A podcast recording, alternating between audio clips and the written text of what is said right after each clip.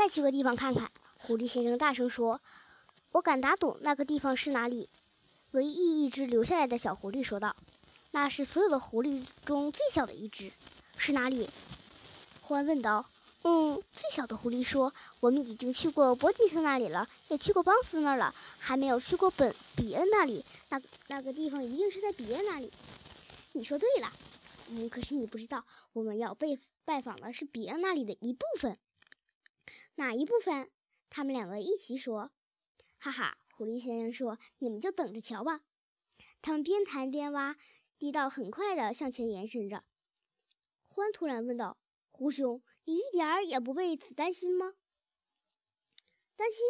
狐狸先生说道，“为什么担心？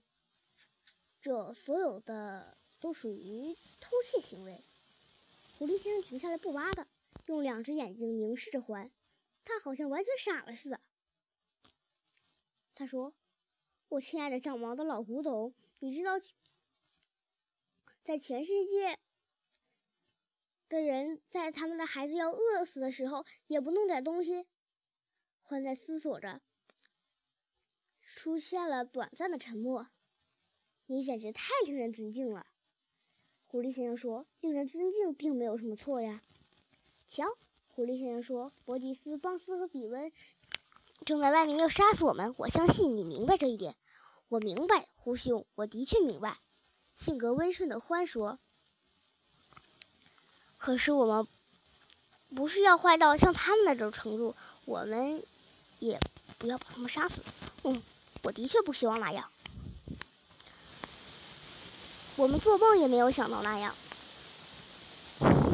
我们只是从那儿拿拿点食物，以便让我们全家活下去，对吗？”“我想我们也是迫不得已。”“嗯，不过像他们一样残忍，那就随他们的便吧。”狐狸先生说。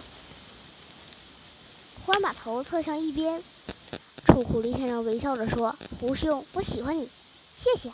那咱们继续挖吧。”五分钟之后，獾的爪子碰到了某个硬硬的东西。“这到底是什么？”他说，“好像是一堵坚硬的石头墙。”他和狐狸先生把土扒到了一边，那的确是一堵墙，好像是用砖砌成的。哦，呃，好像又不是用石头砌成的。就在这堵墙的正前方，挡住了他们的去路。这墙外面到底是什么呢？很简单，这肯定是一座地下室。要是没有搞错的话，那正是我要找的东西。